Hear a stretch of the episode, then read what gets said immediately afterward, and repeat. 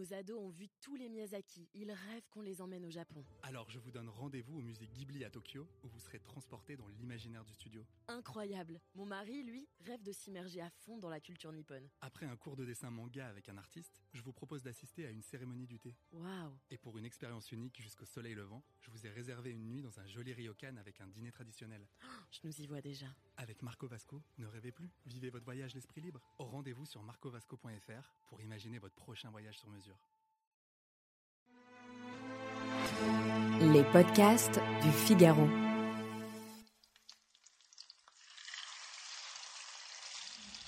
Chaque morceau de viande est une sorte d'usine, moulin et pressoir à sang.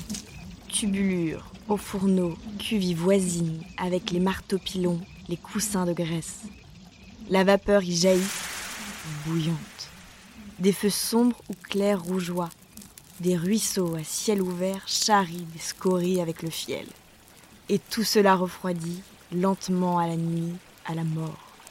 Aussitôt, sinon la rouille, du moins d'autres réactions chimiques se produisent qui dégagent des odeurs pestilentielles.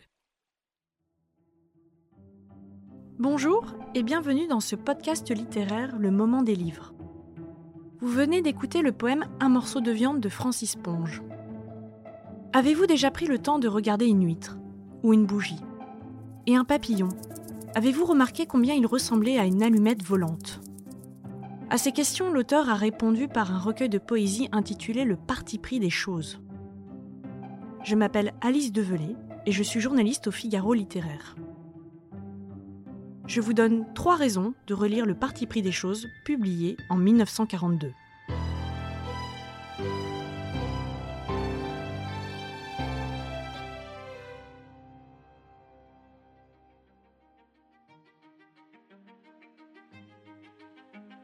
D'abord, vous ne verrez plus le quotidien comme avant.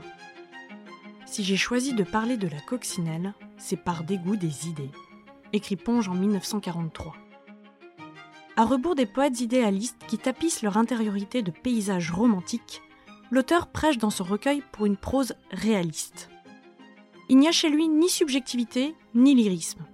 Ce qui intéresse Ponge, c'est l'ici et le maintenant, le détail des choses familières.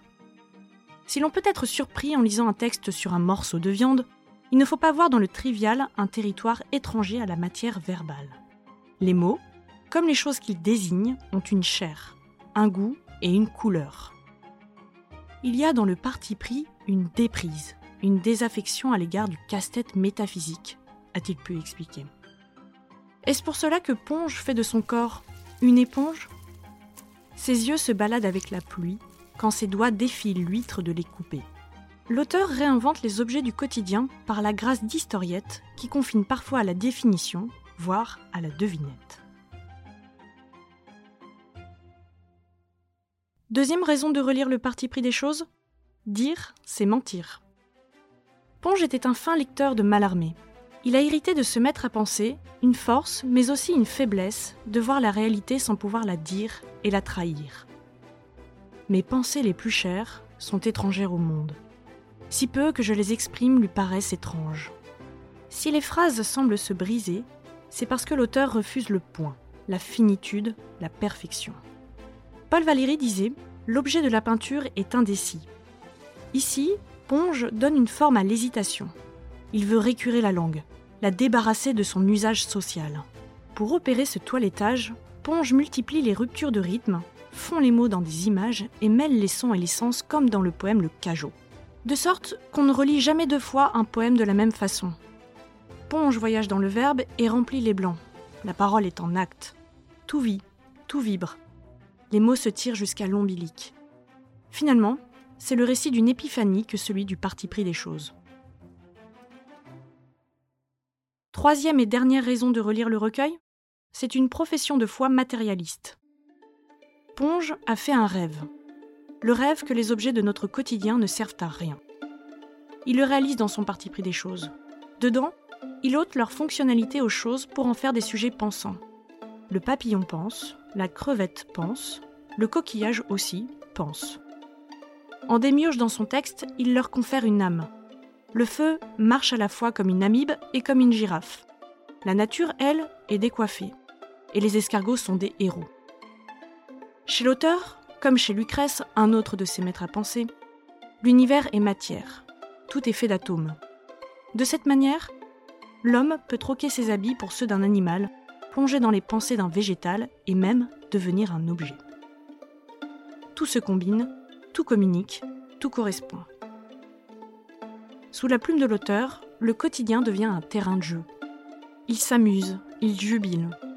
Ponge peut partager le bonheur et la joie d'un escargot et faire de sa plume un formidable trait de bave.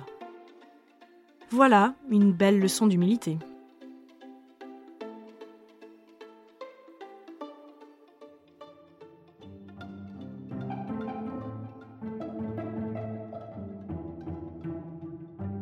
Merci d'avoir écouté cet épisode. Il a été monté par Astrid Landon. La prise de son a été effectuée par Louis Chabin. Retrouvez tous nos podcasts sur lefigaro.fr et sur vos plateformes d'écoute préférées. À bientôt!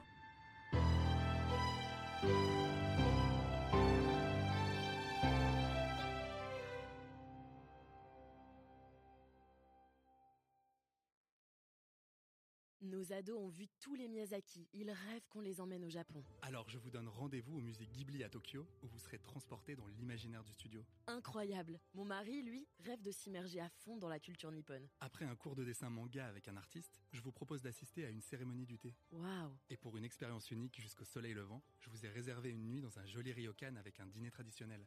Je nous y vois déjà. Avec Marco Vasco, ne rêvez plus, vivez votre voyage l'esprit libre. Au rendez-vous sur marcovasco.fr pour imaginer votre prochain voyage sur mesure.